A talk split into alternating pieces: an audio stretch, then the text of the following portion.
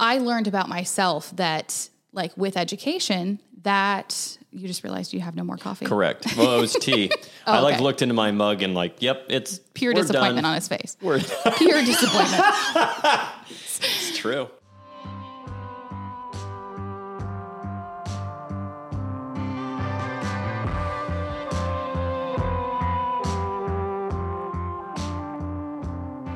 Hello, everybody, and welcome back to Lancelot's Roundtable. It is getting very spring like outside. We are early March, and we're getting our first little taste of spring, which probably means that we're going to get uh, at least one more bout of snow before we get into permanent springtime.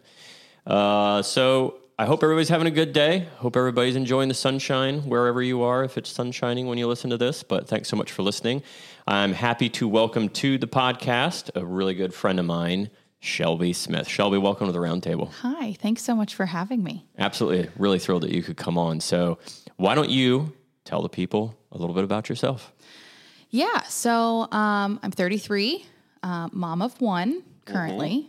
Um, born and raised Columbus. Uh, went to um, OU in Athens, Yep. and I have a bachelor's of science in communication studies. That's right. Right out of college, went into HR and then marketing, where I met you. That's where we met That's where we met. a couple years ago. Yeah, well, more than a couple now, but we'll go with a couple. Uh, and then when that really just wasn't the greatest fit, I um, left the corporate sector Yep. and decided that I was better fit for the education Yes. side. So I have been teaching for five years. It's my fifth year, so I'm about to end my fifth year in That's May wild. Five crazy, years isn't it? already. It's crazy. And uh, have my master's now in education, curriculum and instruction from Ashland University. I didn't know you went to Ashland. Yeah, I mean it was all online, but yeah. That's your mom, right? Hey, everybody. Uh, Kim's here. Hi. She's walking around taking pictures and video I as she does. But hey, hey, everybody. Hey. So, um, yeah, so like we met at a company that I still work for. You Correct. left. Correct. And you were one of the people that was in the infamous row that we talked about on the episode with Natalie Baldwin. Episode 19, go listen to it. Oh, I didn't realize it was episode 19. Wow, good plug. Marketing, Mm-hmm. You're welcome. marketing and communication specialist right Still there. Still runs through the veins. It's just part of the blood. You can't get you know, rid of it. You can't. So let's talk a little bit about those days. I remember when I first started, I was coming from a local bank and I was really excited about this job because it was an actual like professional type job. And I remember meeting you. You were 90 days, I believe. Is that correct? I think so, yeah. yeah, you were get or you were getting close to your 90th day because that was some type of a milestone. Yes. And uh, I remember just being like a deer in the headlights. I mean, I like, think at like 90 days, I was still a deer in the headlights, let's be honest. It wasn't easy, uh, which I don't, I don't remember if Natalie and I got into that very much. But I mean, looking back at those memories, it was here's your clients, here's what you're doing. And when I say here's what you're doing, it's more like here's where you'll be sitting and here's your computer, here's, how a you log in. Random binder of things that, Oh, that's right. you know, The binders. We had a lot of binders. they they did do a great job of pa- pa- pairing you up with a person who had your client before you. Unfortunately Yes. for me, all of my clients went came from a person who was leaving. Yeah, and that's what Entirely. that's a that's like the worst situation that you mm-hmm. could be in in that role is the person that used to support it is gone because there's there wasn't a good knowledge sharing. I guess that's the way I would put Yeah. it. So like that person left with the knowledge of how to do mm-hmm. things. So lots of all of the nitty gritty details that for your day to day you just had to learn by mm-hmm. By doing fire. Well, I think a lot of it for me was learned by not doing and then realizing I didn't do and then having to do very, very quickly. Yeah. Um, so that was a thing where like vendors would reach out and say, Hey, we normally have, you know, a program coming through or information coming through for for this program we're running, but we haven't seen it come through. Are we still running that for you? Yeah, uh, that's the funny thing is like you- that's "I'm literally like a supposed to do third? Mm-hmm. party, and they're basically coming to your rescue, and you and they're being very nice about it. But it's like, Oh, yeah. you know, we typically would expect to get this form by now, and we haven't done it, but we know that you need the, this material over here, and it's going to take some days for it to get there. Yeah, I think in the beginning I had to call in a lot of favors for people I didn't even know yet. Yeah, Um, can you run this for me in 24 hours? I promise you'll learn to love me. yeah. Oh my gosh, that's true. But you were really good at your internal network. Oh, thank you. Yeah, you were really good at that. Thank you. Um, I got the hang of it after a while. Yes. And then it just slowly, after I kind of had the hang of it and had been doing it for a while, started to realize it just was not what I was passionate about. It was not, Not what was what made me happy. Yep. It was not a good fit. I loved who I worked with. It's always the people. It's always the people. There. And what I learned, and I did learn a ton from that position, Yep. and I'm very thankful for that. Um, but the biggest thing I think I learned was the 80 20 lesson Mm. in that in your role, and I try and pass this on to my students all the time because I am high school. Yep. Uh, and for the last five years, the constant for me has been seniors in high school. So I've taught a little bit of nine, a little bit of 11, some electives, but the constant all five years has been that I have had at least one um, one course of English 12, so all seniors. And so one thing I try and pass on to them as they're moving into that next phase of life is that they need to look for the 80-20. Mm-hmm. You're never going to find 100%. Mm-hmm. It's just not out there, right? You're always going to have some little bit that you don't love to do. Yeah. Uh, I gave an example the other day. I could work with puppies all day long. Right? It'd be fantastic. Be so much fun, just little puppies running around everywhere. But you're still going to have that, like puppies have sharp teeth, or you know they're not potty trained, or they're chewing on your shoelaces, and you you know your new Louis Vuitton bag is now covered in slobber. Or Did this happen to you? no, Oh, this is just my sounded like no, no, no. life experience. Well, I mean, my dog did eat one of my purses, so That's cool. Just not a Louis Vuitton. God love Piper. Oh my gosh, I forgot about Piper. Yeah, How's pipes. Piper? She's good. She's getting gray. How old is she? Oh, nine, Because you you guys got her before you got married, right? eight or nine. Yeah, I think she's eight or nine. Okay, that's awesome. I'm glad to hear about Piper. I'd totally forgotten about Mm-hmm. yeah, Piper. Yeah. Uh, yeah. So I try and tell them there's still that that you know little bit that you don't love. Mm-hmm. Love the puppies, hate the slobber and the sharp teeth and the you know. And so if you have 80% of the job you absolutely love and 20% that you can deal with, Mm. then that's golden. If you can find 90 10, that's like the rainbow, Yeah. the Good way to put unicorn out Yeah. there. Yeah. And so for me, it was when I was at the marketing position that I was in uh, with you, it was the opposite. It was the 2080. Yeah. And the 20% were the people that I worked with. That Yep. was what I loved and what got me in every single day. Yep.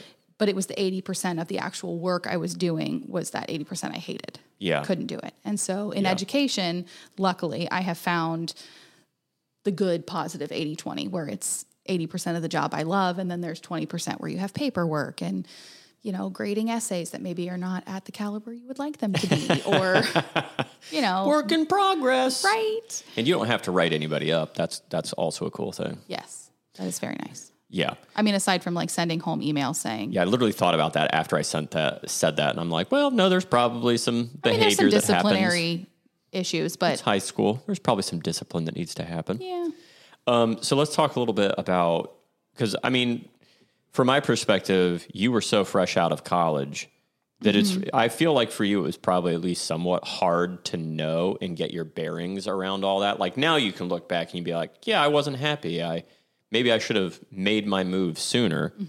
And maybe I didn't have to deal with all that stuff that I dealt with. So, do you think that's a consequence of Okay, everybody, thank you. Uh, always fun when we have these little like interesting cuts. But I had a phone call from my mechanic, and I needed to take it because I needed to see how much the bad news was. So life happens life happens, exactly right. so what I was asking you, Shelby, was essentially when you when this was one of your first jobs that you started, right? Yes. So I wanted to find out from you what your perspective was on.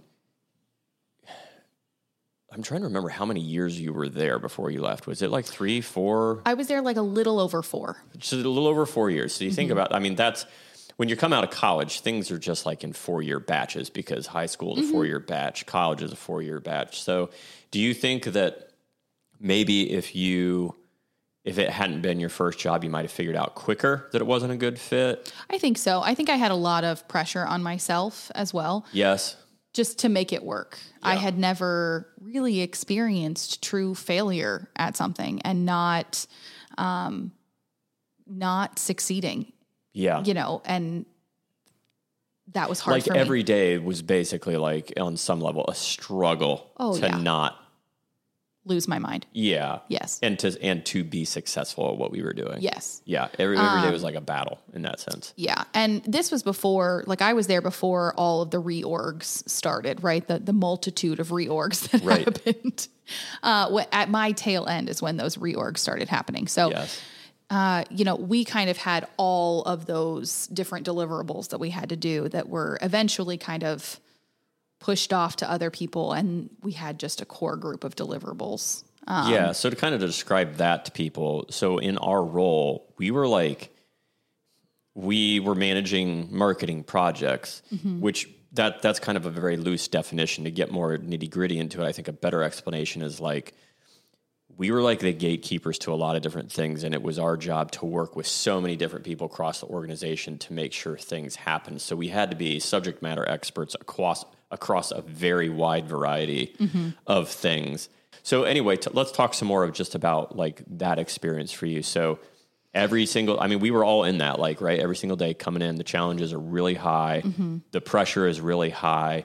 You have a date that you pretty much have to meet. You mm-hmm. can't miss any of these dates.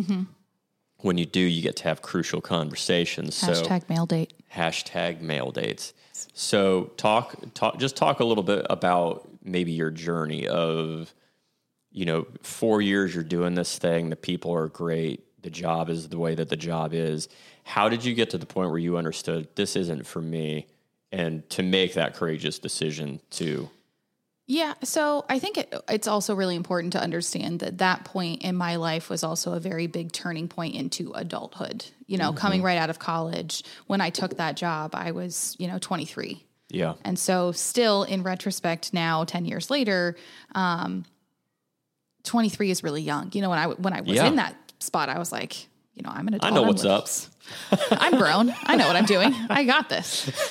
And in reality, that was not the case at Yeah. all. Yeah. Um, but I was handed a what I considered a good title with a good salary. You Yep. know, we The were thing we that you're were looking well, for Yeah, we were well compensated, yeah and yeah you know, I felt like if I couldn't make this work, then I was failing at life. period Uh, Yep. Period. And because also, if you remember, a lot of the people that I went to college with also had jobs Right. there in Yeah, those was- different departments. It was an OU haven. Like people It like really really. Mm-hmm. came out of OU and Miami, oh, Miami of Ohio. Those were like the two big ones. I think I don't think we recruit that in the same way anymore. But yes, back then, yeah, lots I of mean, OU folks. Yes. Can you talk about the comparison factor? What do you mean? So you're see that's that's the thing I don't I think that's really important to notice or to note. You mean comparing yourself to the other people? Mm-hmm. fact that yeah you went to college with all these people now you're in the professional sector with a bunch of people and there's no end right there's no spring breaks there's no the quarter's over So I'm glad that you brought that up because that I've I realized about myself is I am a person who works in increments Mm. in life in general. So I always knew that about myself in terms of like working out, right? If I was Yeah. going for a run, I'm not a runner. I hate to run. It's terrible. I don't know how people do it or why you do it. Yeah, You're all Aaron. insane. Right? Aaron, come on. Dude. our, our friend Erin that we used to work with God, her and her, her. husband love to run they do they run in like blizzards. yeah and we would always scratch our heads at that a little bit know. anyway I mean, they love it, and that's good. Love that journey for them, not mine. it's not your not journey. my journey. Um, but when I go for a run, I always have to tell myself, okay, I just need to make it from here to the stop sign. Mm. Right. And then I get to the stop sign. I'm like, okay, from here to the yellow car. yeah Or one more block around Love the that. track. Yep. So I have to give myself these increments to know that I have reached my goal, Yeah. even if it is a very short term goal. Yeah. And there was no end in sight. Like you said, there was no end. It was just every day rolling over. Yep. Um, Yep. and your end in sight was retirement like 35 years down the road. And that was a very dark hole to look down for me. yeah that's so- Mm-hmm. that's an abyss to look at yeah Yeah. So I learned about myself that, like with education, that you just realized you have no more coffee. correct well it was tea i oh, like okay. looked into my mug and like yep it's Pure disappointment done. on his face. we're Pure disappointment. it's true So I realized that in education, you have those increments. You know, I have to make it from here until Christmas break, and then I get, you know, some time to decompress. And then I need to make it from here to spring break, and then spring break to the summer. And then I get to start all over again. I get to look back and say, okay, this didn't work last year. What did I like that worked? What did I like that didn't work? You know, what can I tweak? And then move forward, fresh, new faces, new people yeah Uh, you know, new minds to mold, Yeah. all that kind of stuff. So it is very increment driven in education, and that works for me. Yeah. So at that point in time, there was no end in sight, and that was really hard for me to to kind of get through. And there was this constant comparison, which I also think is part of a maturity thing. Yes, that I was 100%. in that in that age where everyone else is doing it, everyone else is winning. I have to do it and win too. And so, um, and these were people that I w- was close to in college, Right. not just random people that went to the same university as me, but people that I spent time with in college. I was friends with. Yep. Um, so there's that wanting to save face, not wanting to, you know, be the one who bows out kind of situation. Which is really hard to your point at 23 because you just you don't know what you don't know, mm-hmm. and it, it just would be so hard. Like I mean, I can just I can totally just picture that, see that in my if that would if that had been my experience. Just oh, everybody else seems to be doing great. What's why why can't I? Why can't I? Right. And that being just a question in your face, Right. would be exhausting. Yes. So I think also like different teams were were functioning differently. Hundred percent. Um, Yep.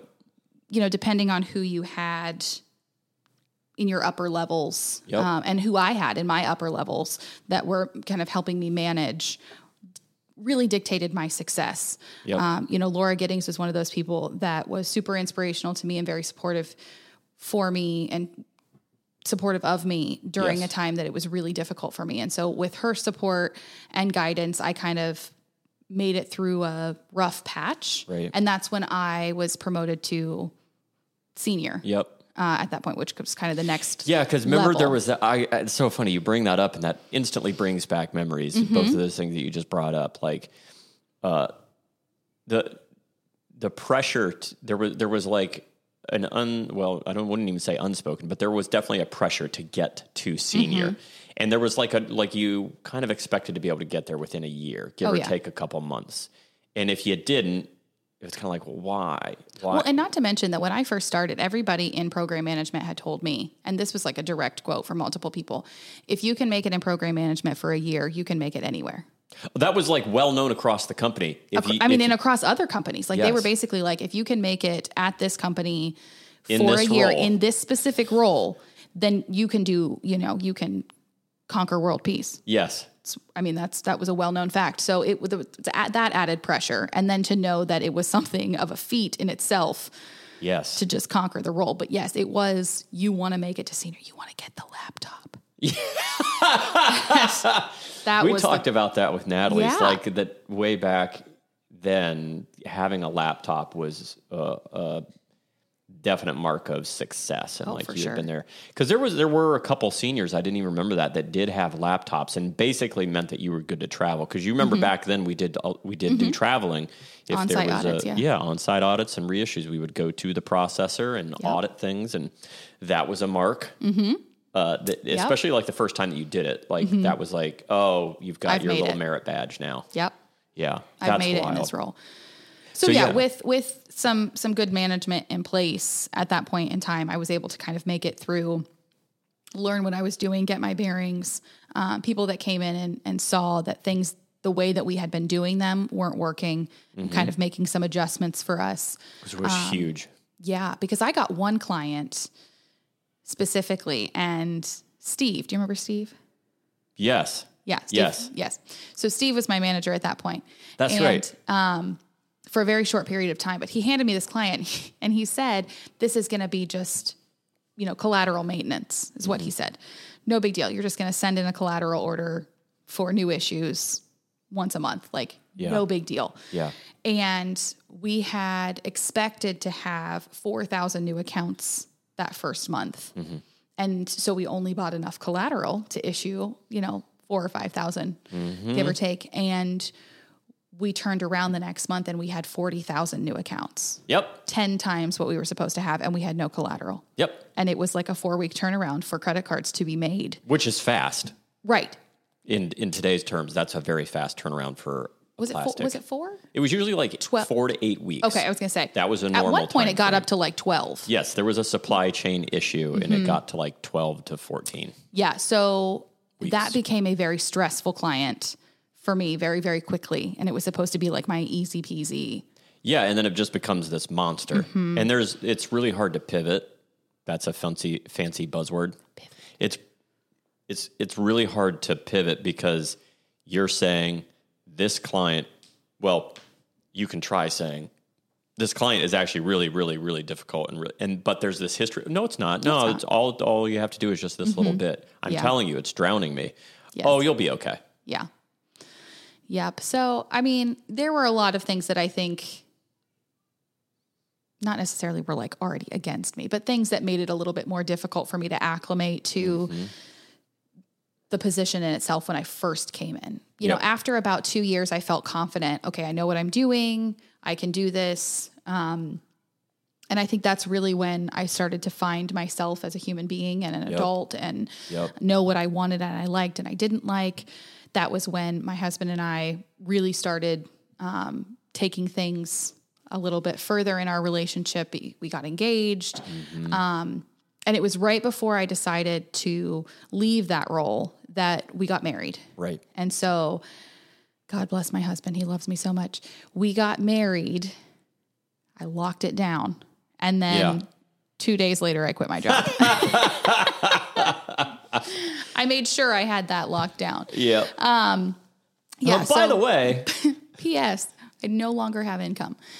So, I mean, that was a challenging time in life in itself. And I actually stayed for three weeks after I gave a, you know, two weeks notice, but I stayed for three, three weeks and I really worked super, super hard during those three weeks um, to pass Michael the binder. Yeah. That was pass your book of business Yes. in a really good way. In a really you were, good way. You were really you were really focused on making sure that you set Someone your else up. successor up, Yes. for success. Yeah. Yes. That was a big deal. it was a huge deal for me because I knew what it was like to just be past something that was nothing when you first started. And uh, the clients that I was passing on were ones that were active every month with multiple programs they were running and very specific, intricate, you know, idiosyncrasies that they wanted specifically for that client. So I wanted to make sure that whoever was getting those clients was prepared in what they do every month. And so I worked really hard in those three weeks. And I remember the day that I left,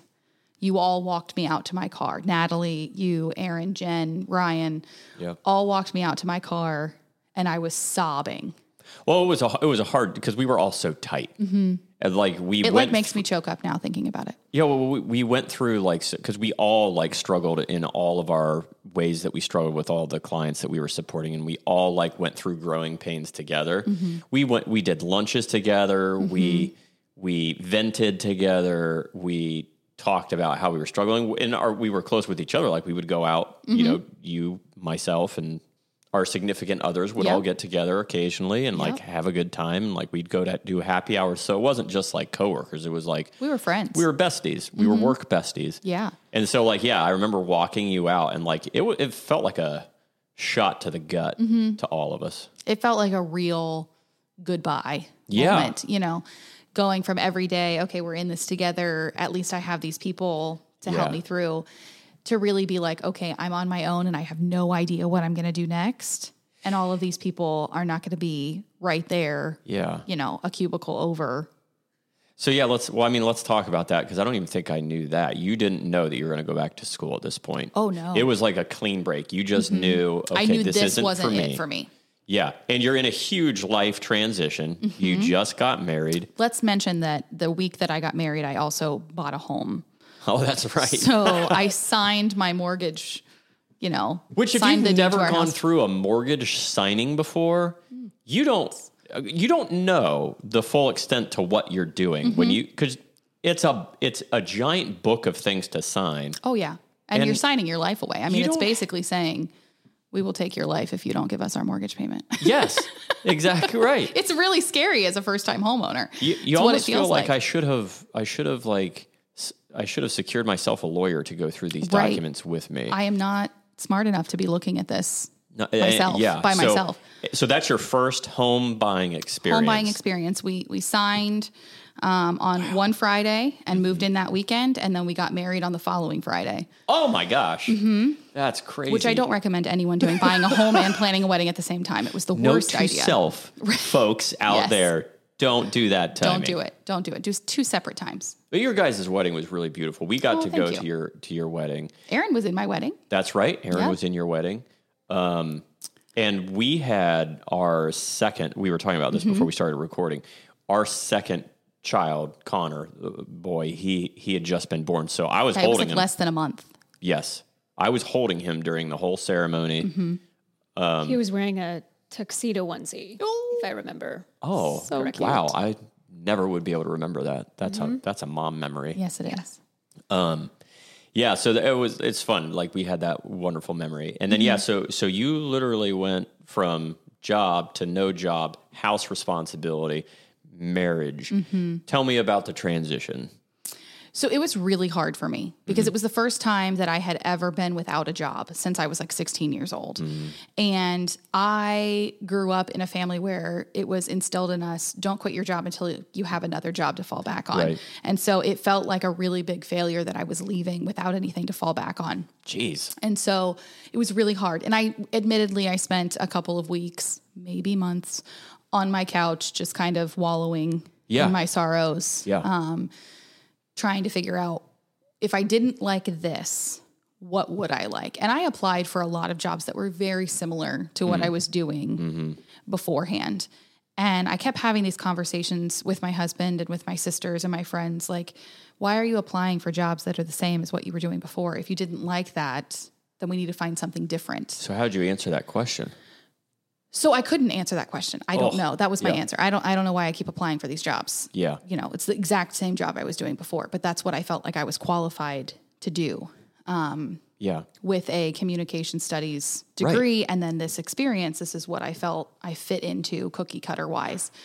So I decided that in the interim, when I was trying to figure out, okay, I'm not going to apply for any more of these jobs because clearly I don't like it and it's not a fit for me, but I need to figure out what I'm doing and I need to make some money in the process. Um, my mom, who has been in the education field for now 25 years, had said, You have a bachelor's degree, come and substitute teach while you're trying to figure it out. It's a daily, you know, paycheck Yeah. or daily, you know, pay. It's easy. You can, you know, you can do it yeah, and then you can have time to figure out what what you're what you want to do. And so I started doing that. And honestly, when I was going into college, I had thought I really like education. And every aptitude test I took in high school said, you know, teaching was one of those Yep. on the list. yep, uh, And I did junior achievement when I was working at our organization. Mm-hmm. Do you remember that at all? So it was a business class essentially that you went into different middle schools and you taught once a week a class to like sixth and seventh grade. you did that while you were at the company. Mm-hmm. I didn't. I don't remember that. Yeah, and I loved it. I taught at New Albany Middle School and one other one, and I it's escaping me right now. Um, but you taught them about credit and you know all these different you know economics, just basic, and they kind of Very gave important for kids to, to mm-hmm. learn about. they gave you a curriculum. It was the junior achievement curriculum, and you just went in and taught the pre-planned lessons. But I loved it. Mm-hmm.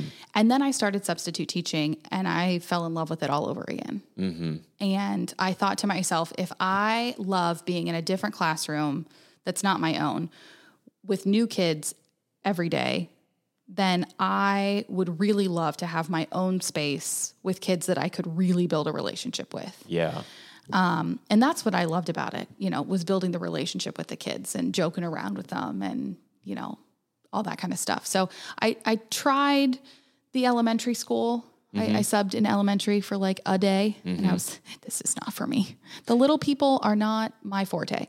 Did you substitute Mm-hmm. in in elementary? Mm-hmm. Okay. Yeah, I subbed a couple days in elementary and it was just not, it was not where it was at for me. I can't. I would have a hard time too. Yeah. Um, love my own little person. Mm-hmm.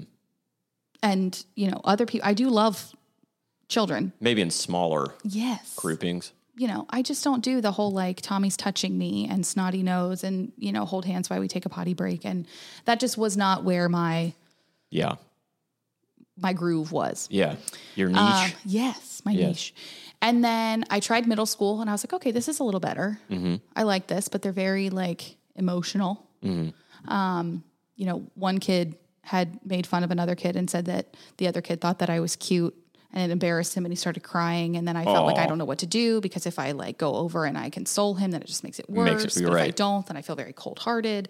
So it was just a very awkward situation for me. Yeah. And then I found high school and I was like these are my people.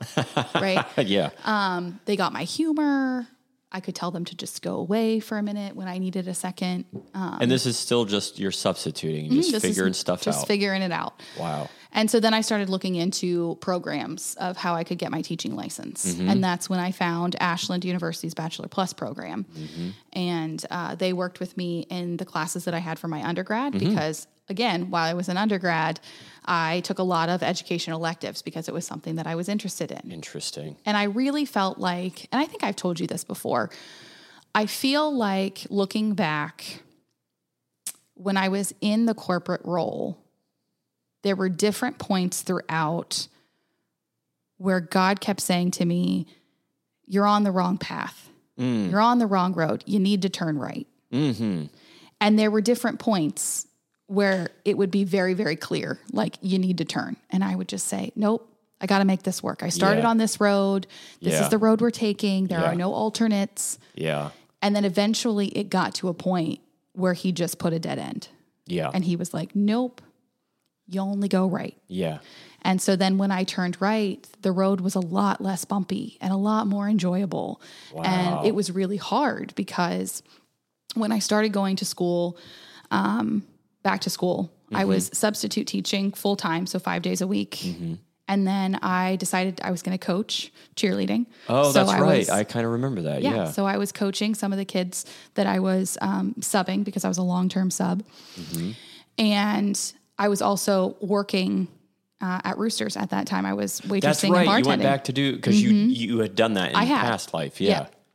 Uh, so I went back just because it was extra money and, you know, Yeah. I had a new mortgage and Yeah. all that kind of stuff. So I was working effectively like three jobs Yeah. and then going to school full time for a year and a half. So it was a grind for sure. When did you go to classes? Um, so it was a lot of like very self paced, but it was all online. And so I would kind of get the syllabus and it would say these things are due, you know, this week you need to read this, and then this paper is due on Sunday, and you Got have it. a discussion board post and two responses kind of thing. Mm-hmm. So nights, weekends when I wasn't um, at a game or at a at a practice, Yeah. that was when I was doing the work. So what did it feel like? Did you feel like motivated? Did you just get into a, a- a- like a groove and just head down? Yeah, I mean, I think I saw the end. I saw what I could have at the end, mm-hmm. and that was really inspiring to me. Plus, what I mm-hmm. was r- learning, I really loved. Yeah. Uh, so that was that was so did you were you like really enjoying the content of the classes Mm-hmm. that you were taking? yeah because I didn't I w- had so many credit hours from my undergrad in English. Yeah. I didn't really have to take a ton of English classes. More of it was, you know, my methods and instructional, like the pedagogy type classes Yeah. um, that I had to take. So I was really learning. What like does that word mean? I was learning how to. While you were talking, I was searching my brain and then I realized, nope, like- I'm not going to find it. rotary of Yeah. Um, so basically the the method of teaching. Okay. Um, Got it. I was I was learning how to teach, not necessarily what to teach, but but how to go about it. Um, different protocols that we use, activities that you can do with the kids to get to a deeper level of learning, and you know those types of things. So creating lesson plans and what goes into that, and what is a 504 plan versus an IEP plan, and you know different things that you need to know on the day to day when you're in the classroom. Yeah. I will say the best preparation for having my own classroom was being in classrooms as a substitute teacher. That I couldn't get in a classroom on my own. Um, it's just the experience of being with kids. Yep. So, I mean, learning classroom management was huge for me. Tell me more about classroom management. You know, creating an environment where you are the authority of the classroom, but then mm-hmm. you also are creating an environment where students can lead their own learning. Hmm. So I am kind of the facilitator, Yeah. But I'm also the authority of what happens in this classroom. So I am responsible and liable for all of the 30 bodies in my classroom right now. Yeah. And I have to be able to assert myself as that authority in that classroom. And so effectively managing the behavior of my students Yeah. is something that some teachers struggle with. It's something that some teachers come into naturally. Mm-hmm. And every year it changes. And every class period it changes. Mm-hmm. My methods for every class change because it's a different set of students. Yeah. And it can change if a couple of students are absent that day or, you know, I get students that I have to watch for another teacher who's out that day, right? I have to cover a class for another teacher. And so I get additional students in. So you have to be constantly willing to adjust mm-hmm. based on what's going on in your classroom. Got it. Okay. And not every day is me sitting in front of students and lecturing to them and they're just silently taking notes, right? Yeah. It's you're doing gallery walks in your classroom and you're doing interactive activities where they're talking to each other or um, you know, doing group work or reading aloud. And so being able to manage their behavior along with instilling the content and developing the content um, is its own separate skill. No doubt. No doubt. So when you're substitute teaching, are you only doing certain subjects? No, I was in I was in every subject. Every subject. Um, most of the time, though, it was they already knew what they were doing, okay. and I was just kind of there to manage, collect everything Yeah, that they were doing. makes sense. You know, I wasn't really responsible for teaching content, Mm-hmm. especially in high school. More so in elementary, you might be like going through specific activities with them. Yeah. But it was kind of pass out a worksheet. You know, now when I'm out and I have a sub in my classroom, everything's electronic. Mm. So I say check the agenda um, on Google Classroom or whatever platform we're using. Mm-hmm. And so for my notes for the substitute, you know, their agendas are on the virtual platform, have Mm-hmm. them check it, and everything is hyperlinked to the documents. They can turn it in electronically. So they just have to kind of like sit there and watch the kids, make sure that they're not murdering each other. so That's fair. When you were going to school, did you figure out what you wanted to teach? I always knew I wanted um, English. Okay, you always knew from Mm-hmm. from day one. But I did have to decide what level. Um, and I chose seven through 12 because that was where my niche was. My niche. Your niche. My niche yes. was. Was um, it? Was it? Well, we can get into that in a second. That's a that's a later question. I want to know. So I'm I'm just picturing you. You're newly married, Mm-hmm. which is its own challenge. You have you still have responsibilities, house payments, and everything else. Mm-hmm. Tell me about how the relationship stuff worked out. Like how how how did your new marriage? How was it during this time? how did it survive? yeah.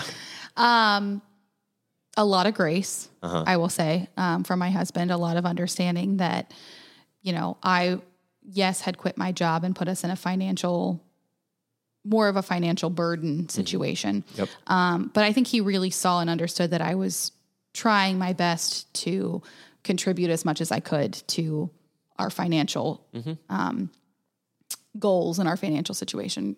So he was very understanding, um, provided a lot of opportunity for me when he could to have kind of space to to get my stuff done, and um, kind of he took on a lot more than I was able to at that point in time. So I have to give a lot of credit to to my husband. I had amazing support from my family and my friends whenever I kind of needed something.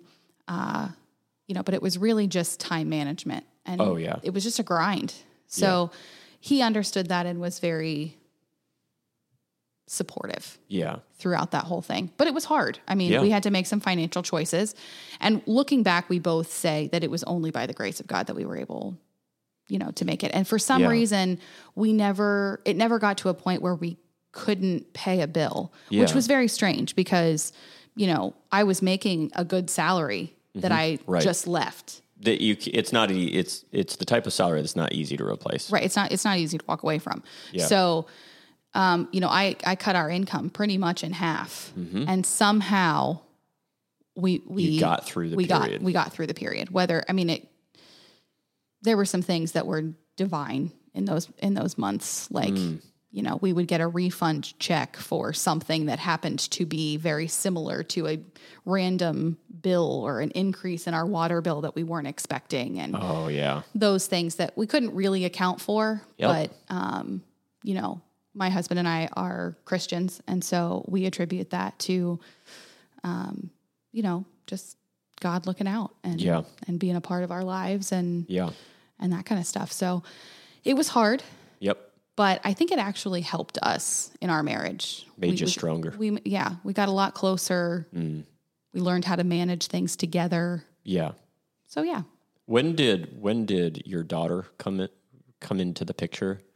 So she came in, I got my job with my current district.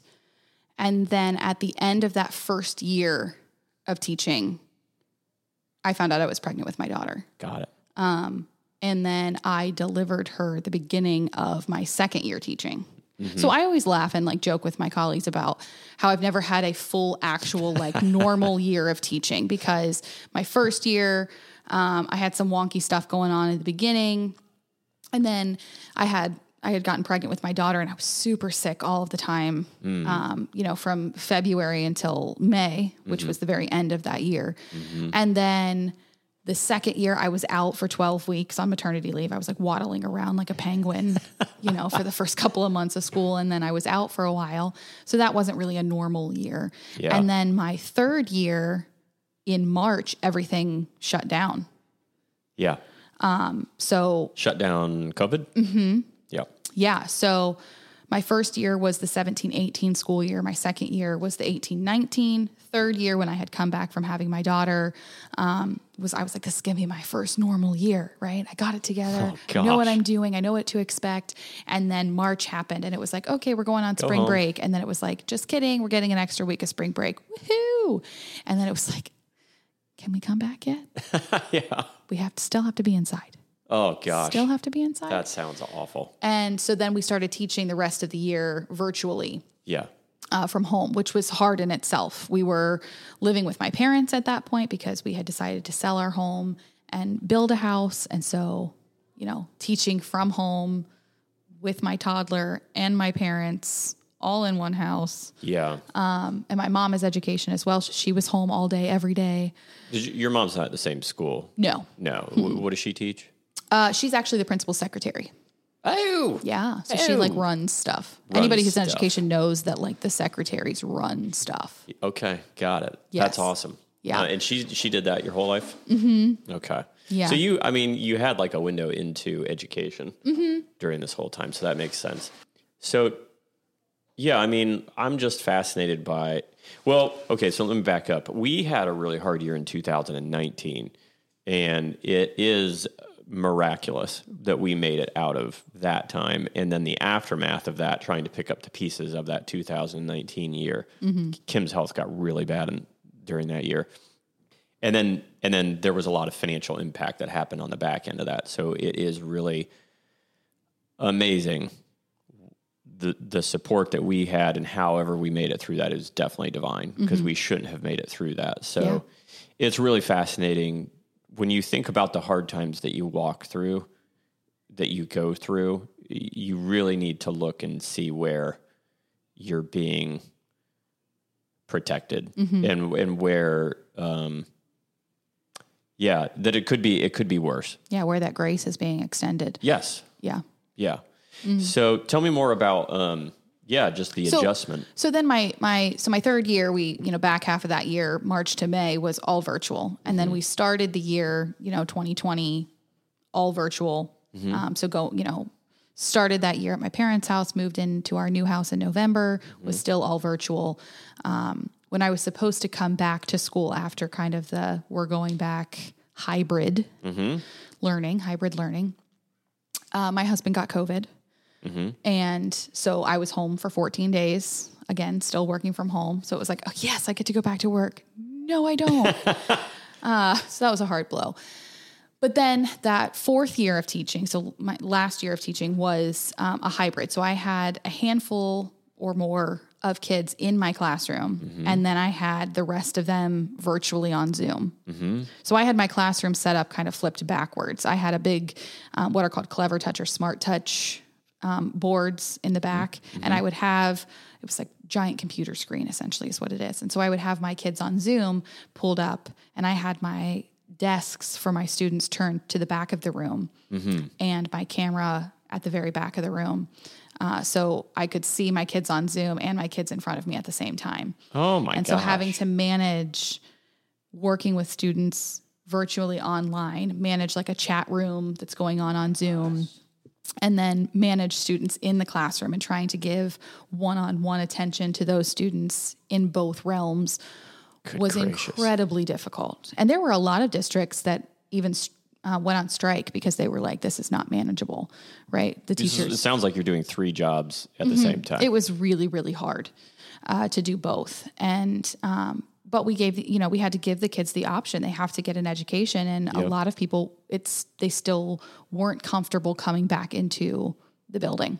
yeah. And then to do all of that fully masked, Right. you know, and it was, it was, Did you guys have Probably like the most plastic partitions between people? No, they had to be every other desk, Sure. at least, um, and you know, maintaining six feet, all that kind of stuff. So it was really, really difficult. It was hard. It was hard for the kids. It was hard for us. Well, that's what I was going to say. What have you? What do you feel like you've noticed the psychological impact on that age group going through COVID? It's significant, the psychological and the educational. So part of it was that um, I taught to black screens ninety percent of the time because they would not turn their camera on. It was hard. Um, you know, I would just see their little name. So there were kids that came back to school this year and they're like, "Hey, Miss Smith, You're like, I don't know who you are. I don't know who you are because you never "Yeah, saw them. I am so and so, and I'm like, "Oh, that's what you look like." Wow. So it, I mean, it was crazy them coming back this year and, and getting to see who they are, but I couldn't tell if they were asleep. Yeah. You know, I would have to yell their name a couple of times before they might respond in the chat. yeah. Um, but Oh, you know, in the chat, so not even in a microphone. very rarely, very rarely would they. Um, I just that just sounds like morale in the gutter. It was, it was, it was really hard for them Jeez. because it's a lot of a lot of self management and, and personal Right. responsibility that they have to take in waking themselves up and getting themselves to their Zoom class and you know not having their favorite Netflix show or you know there would kids be kids that I could hear when they would unmute themselves every once in a while I would hear their um, video games in the You'd hear the clickety clacks. you know the You'd clickety actually you'd and the- actually hear the audio of a video game, and Yeah. would you would you hear the the the controller noises? Yep. Oh wow. Yep. And then I would have kids that were really funny and they would say, I'll be right back. I'm going to go cook some eggs What? In the middle of class? in the middle of class. Uh, no. I just, I, I mean, like, I can't picture. It's been a long time since I've been in high school. I can't, and I was homeschooled, so it was a lot. You had to do things like on your own, like mm-hmm. self initiative and everything. But mm-hmm.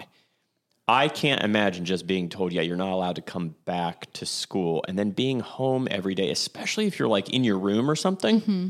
So then you spend the whole night in your room, then you spend the whole day going to school in your room, and then are you, So I really tried tried to encourage my students to find a different place in their house Smart. that wasn't their bed. yeah, Um, Because when I am in my bed, I want to nap. Yes, It's like my bed is for sleeping. yes, So a lot of them have that same mentality. So they would wake up at eight o'clock in the morning and join my class, and then I would hear them snoring. oh my gosh, or they just wouldn't be there Yeah. at all. Yeah. Or it would come the end of class and it would be time for them to switch and log into their next class and they would still be lingering on my screen because they were asleep and hadn't. So then I would have to like kick them off. yeah. Um So it was really hard. It was hard for us to encourage the kids and to inspire the kids and to keep, you know, on track with them. But there was this like social emotional drainage that Right. happened with them. It just they need to be with each other. They need that social aspect, that interaction, Right. and they weren't getting it. And it was really, really hard. So we came in this year knowing that we had a deficit of learning to fill No doubt. early on.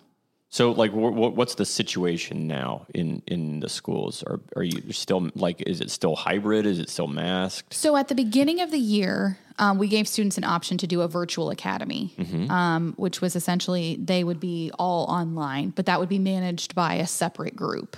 Got it. Um, so I was only responsible for the kids that were in my classroom. Got it. However, if there were kids who weren't doing what they were supposed to and keeping up, and you know, at, after the first quarter they were failing, um, that kind of stuff, then they were removed from the virtual option and brought back into the building. Got it. So we don't have very many, if any, that are still in that virtual option. I mean, it's a very small percentage, a lot smaller than it was at the beginning of the year. Got it. And so we've had full class, Mm-hmm. full class sizes, uh, and then just this past week we removed the mask mandate, which I'm actually This surprised. last week. Mm-hmm. Yeah. I'm surprised at, at the number of kids who are still wearing masks. I'm also surprised at the number of kids who are wearing masks like as a chin strap. yeah. Right. Uh-huh. It's right, like, like, what's the point of that? there's just no point. They're like, well, it's in case somebody like starts coughing. It's already too late, dude. So is it is it is it a Yeah. Just is it a a situation where they're not mandated anymore, but the kids are still concerned, and or Yeah. or maybe the Is it the family is parents? Yeah. concerned. it could be. Probably both. It just Probably depends. A mix. Yeah. Um, I I think it's interesting the ones who just like wear it, you know, mm-hmm. as an accent Right. piece. It's an Yeah. accessory now. Well, the, it, I mean, I'm I'm curious about that too because at this point you have people that have been doing it for two years at the age levels that they've been doing it, and like it, how how much has the mask and things like the mask, social distancing, just become a part of? Right. And because Normal. Well, I how long felt- during the day Right. they're doing it. When I went the first day that we went without masks, which was I think last Monday, kids started coming in my room and I immediately thought, "Oh my gosh, where's my mask?" You know, Yeah. "Oh my gosh." Yeah. And then I thought, Oh, "Wait, I don't have to have it." Yeah, And so there, you know, it was it's it's this mental and still, I mean, a week later I'm still like, like a type of conditioning that's almost happened. Yeah, Mm-hmm. Yeah. So even now, like a week later, like it's still thought you'll. Oh Mm-hmm. wait. Oh no. yeah. Oh gosh. Yeah. I just said. Did you Oh hear what I just oh said? no. Oh gosh. I mean, I'm just I'm just picturing it. I can't imagine being 17 years old and like wearing that a mask. That be what your learning experience has been for the last two years. Yeah. Or the I mean, I feel real bad. I think my niece was in this. One of my nieces was in this boat. Senior year Mm-hmm. is when it all went down. No graduation. Nope. No prom. Yeah, no prom. Yeah. Like that, has first to mean something. that class of 2020 really really took it hard. yeah. And I had a lot of students that were, you know, crying to me on Zoom Right. during classes. This isn't fair. Why did this have to happen to us?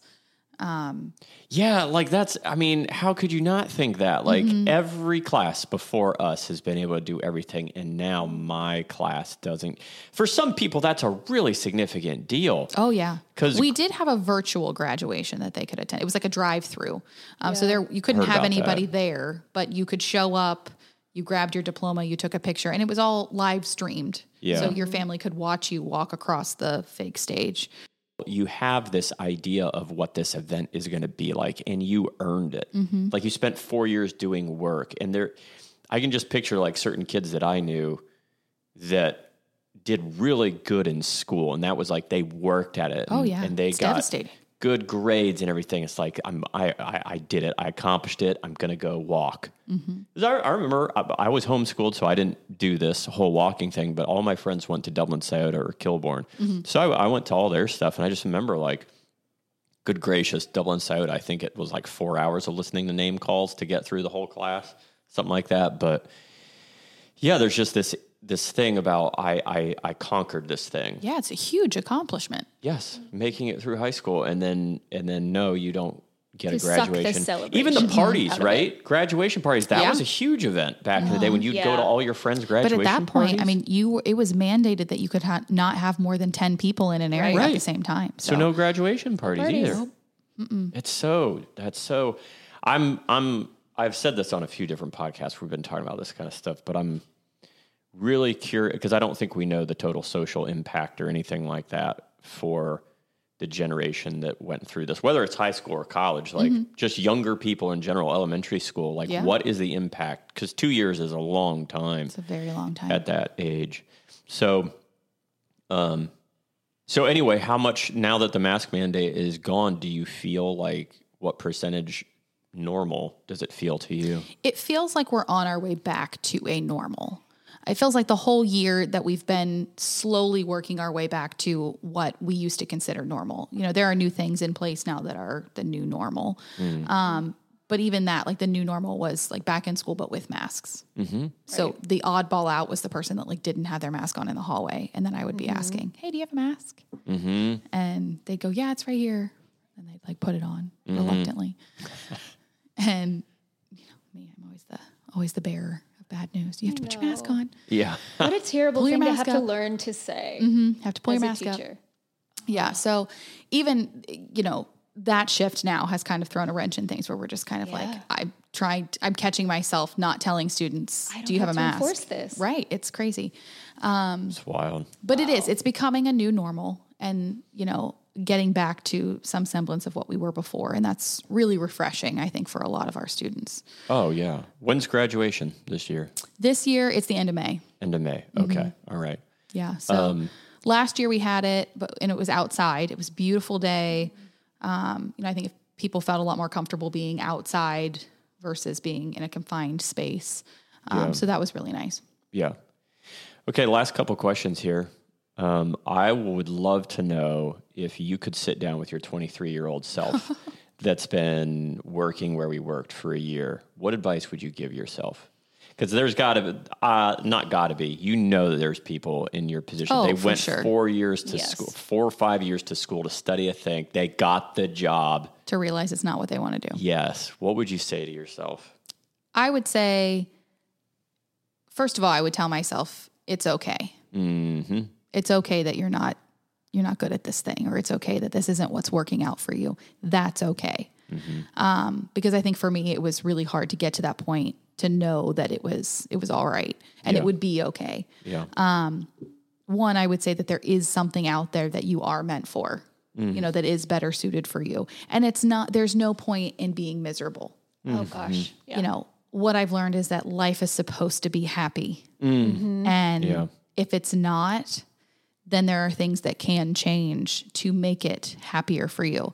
And so it takes a lot of personal reflection mm. and taking a deep look inward to see what is the problem. Is it the job? Is it me? Is it you know who i'm with romantically? Is it you know that mm-hmm. i'm allowing toxic people to be a part of my life? What is mm-hmm. the problem? Mm-hmm. And whatever that is it can be fixed.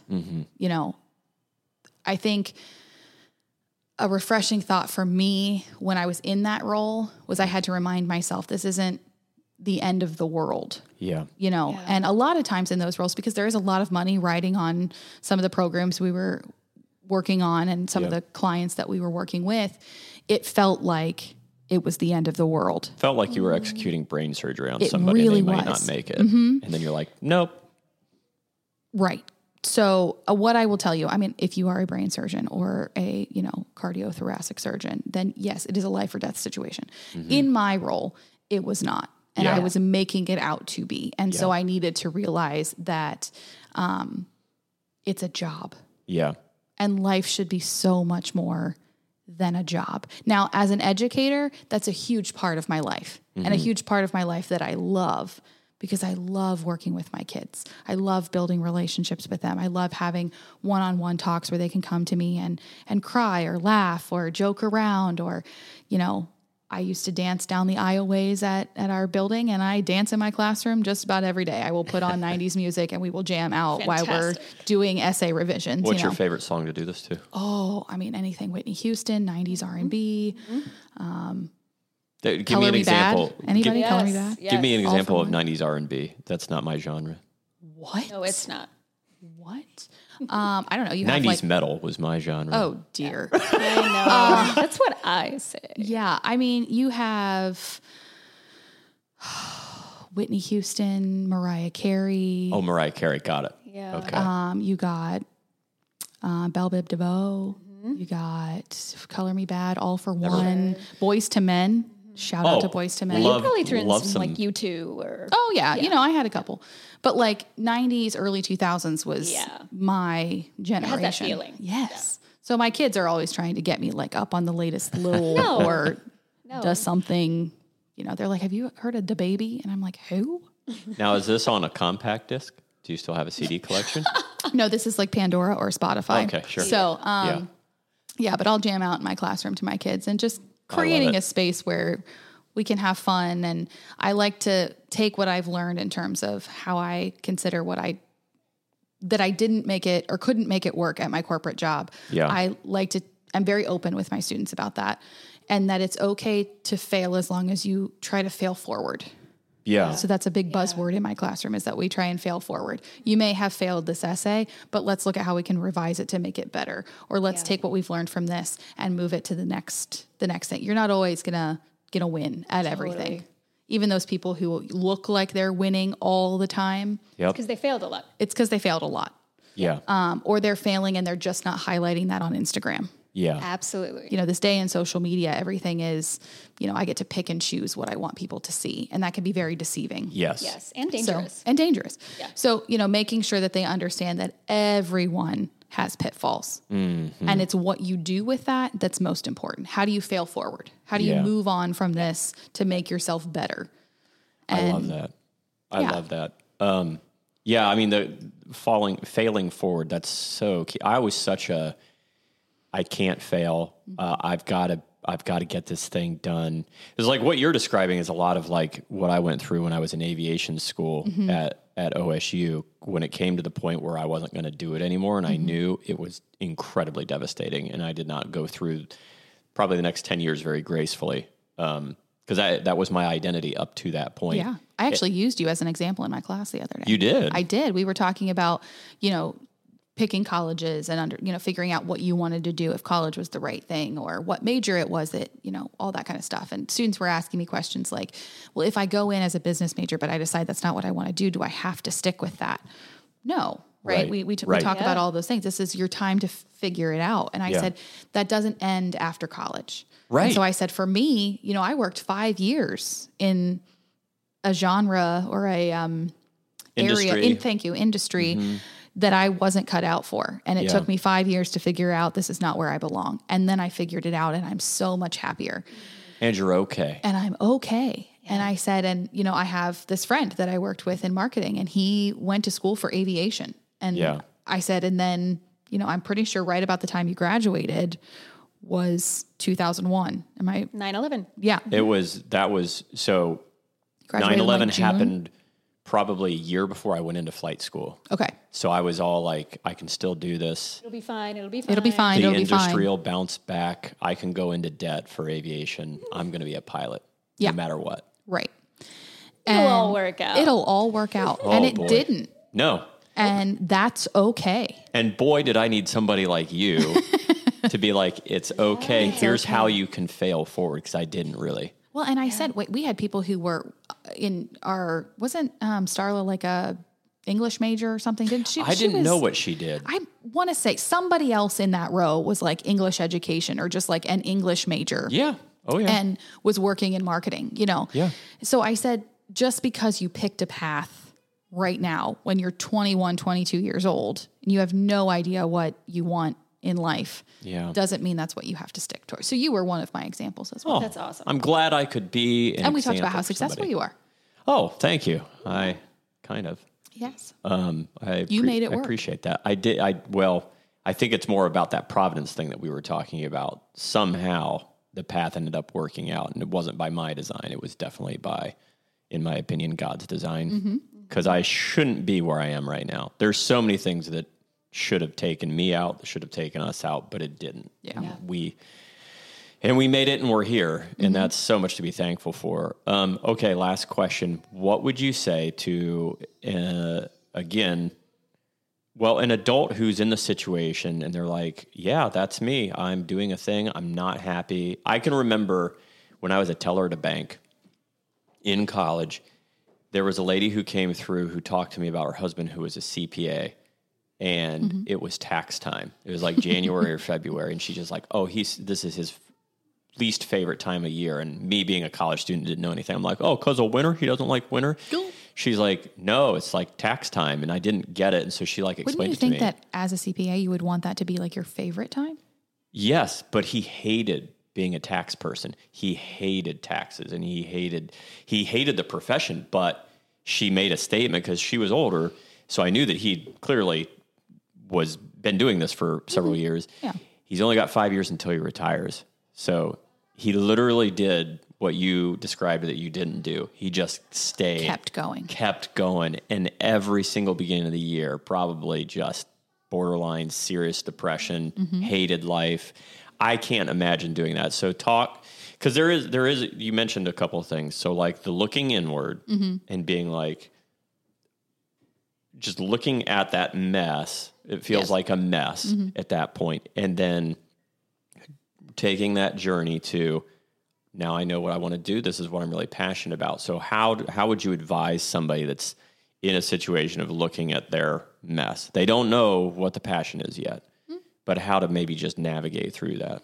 I would say start trying things. Whether it's like trying it as a hobby first or, you know, hey, this looks really fun or, you know, a person who's very similar to me is is is doing this and really loves it. Let me go see what it's about. Mm-hmm. You know, we all have days off. We all have weekends. You know, whether you work in the evenings or work in the daytime, you have some time in between. We're not working 24 hours a day, 7 days a week Right. take that time to do some research and try some new things. And, um, you know, if you are a person that's like, I'm stuck in this career and I have five years, I'm just going to stick it out, good for you. Mm-hmm. Good for you that you're going to stick it out for those five years. What I would suggest is finding something to offset that misery in your job, right? That's a good way to put that. So find a hobby, find something that you're interested in, you know, whatever that is for you. Mm-hmm. Find something that's that's offsetting it and Yeah. make it that your job is the 20% of your life. So instead of looking at the 80-20 in terms of the full job, look at 80-20 in terms of your life. Yeah. 80% of my life I love and I, I do the things that I love and I'm engaged in the things that I love. And then yeah, 20% of the time I have to go to work. Yeah. And you're okay. And you're okay. Yeah. Well, that's good. Shelby, I can't thank you enough for coming on. Thanks for having me. Absolutely. I hope we get to do it again soon. Yeah, definitely. All if right, not, we need folks. to do more happy hours. Yeah. More happy hour. happy hour right now. Let's do I mean, it is 2.30, so it's a little early, but we could. We'll make it work. it's a Saturday. It's a Saturday. We can make it work. Make it work. It's fine. That's awesome. All right, everybody. Thanks so much for listening. We'll see you next time.